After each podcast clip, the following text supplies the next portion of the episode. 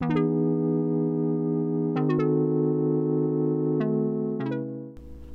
んばんは。ネットビジネスの基本はリアルビジネスにあり。業界の垣根を越えるビジネス力を鍛える。そういった配信を行っております。経営、人事、財務コンサルタントの翔です。今回は、マーケット次第。ということをテーマにお話ししていきます。もうどういうことか、もう簡潔にお答えすると、どのマーケットに自分の商品やサービスを置くかによって売り上げひいては利益が全く違った結果になるということです。例えば、今あなたが持っている商品を100円ショップに置くのか、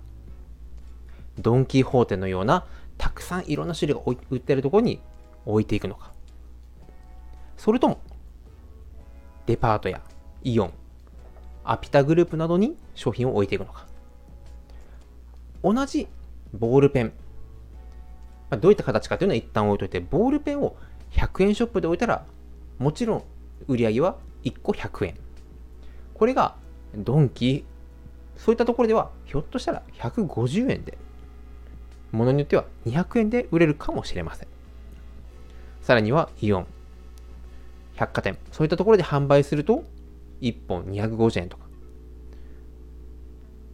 もちろんこの金額はちょっと小さなズレにはなってくるんですが、このように自分がどこに商品を置くのか、このマーケットをどうするかという部分がかなり大事になっていきます。どんなにいい商品、どんなにいいサービスを作ったとしても、100円ショップに置いてしまうと、そこから売り上げを、利益を上げるのは非常に難しい。なぜなら、個人やまだまだ小さい会社の中でですね、売り上げを伸ばしていこうと考えると、量をさばくことが難しい。だから、ついつい量をさばきたいのに、商品の値段も下げてしまうと、利益はもちろん上がらないですよね。頑張っているのに売り上げが。何が違うんだろうということにもなりがちになってしまいます。そしてこのマーケット、どこに自分の商品、サービスを置けばいいかと考えれば、必然的にこう考えます。そこは誰が使ってるのか。家族持ちのそういった方々がよくお店に来るマーケットなのか。それとも、こう、高所得者層の方々が集まるマーケットなのか。リアル店舗ではなくて、ネット。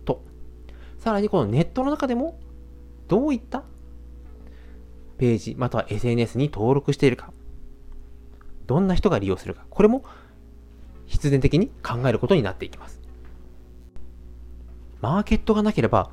どんなにいい商品、いいサービスを開発しても、誰も買ってくれないというか、売る場所がなくなりますよね。だからこそ、マーケット、どこに置いているのか、誰に販売しているのか、どんな人が集まるところなのか、ぜひ、このマーケットについて、